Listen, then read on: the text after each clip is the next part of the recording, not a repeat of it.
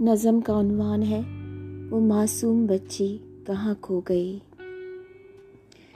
وہ معصوم بچی کہاں کھو گئی؟ ایک ادھیڑ عورت کے جسم میں بدل گئی۔ گناہوں کے دلدل میں اتر گئی۔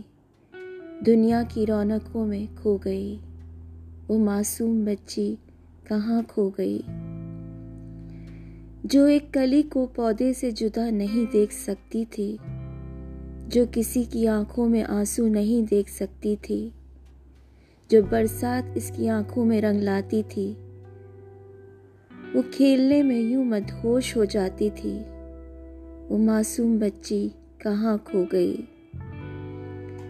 وہ جو اپنوں اور گیروں سب سے پیار کرتی تھی، ہر کسی کے دکھ پر رو پڑتی تھی، جس کے چہرے سے نور جلکتا تھا۔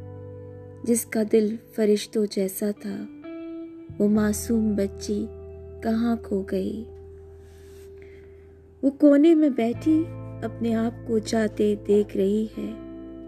یہ تو کوئی اور ہے، میں نہیں ہوں، سوچ رہی ہے۔ اس کے چہرے پر کوئی نور نہیں ہے۔ اس کا دل فرشتوں جیسا نہیں ہے، مگر اس کی آنکھوں میں آنسو ہے۔ اس معصوم بچی کے کھو جانے کا دکھ ہے۔ شکریہ۔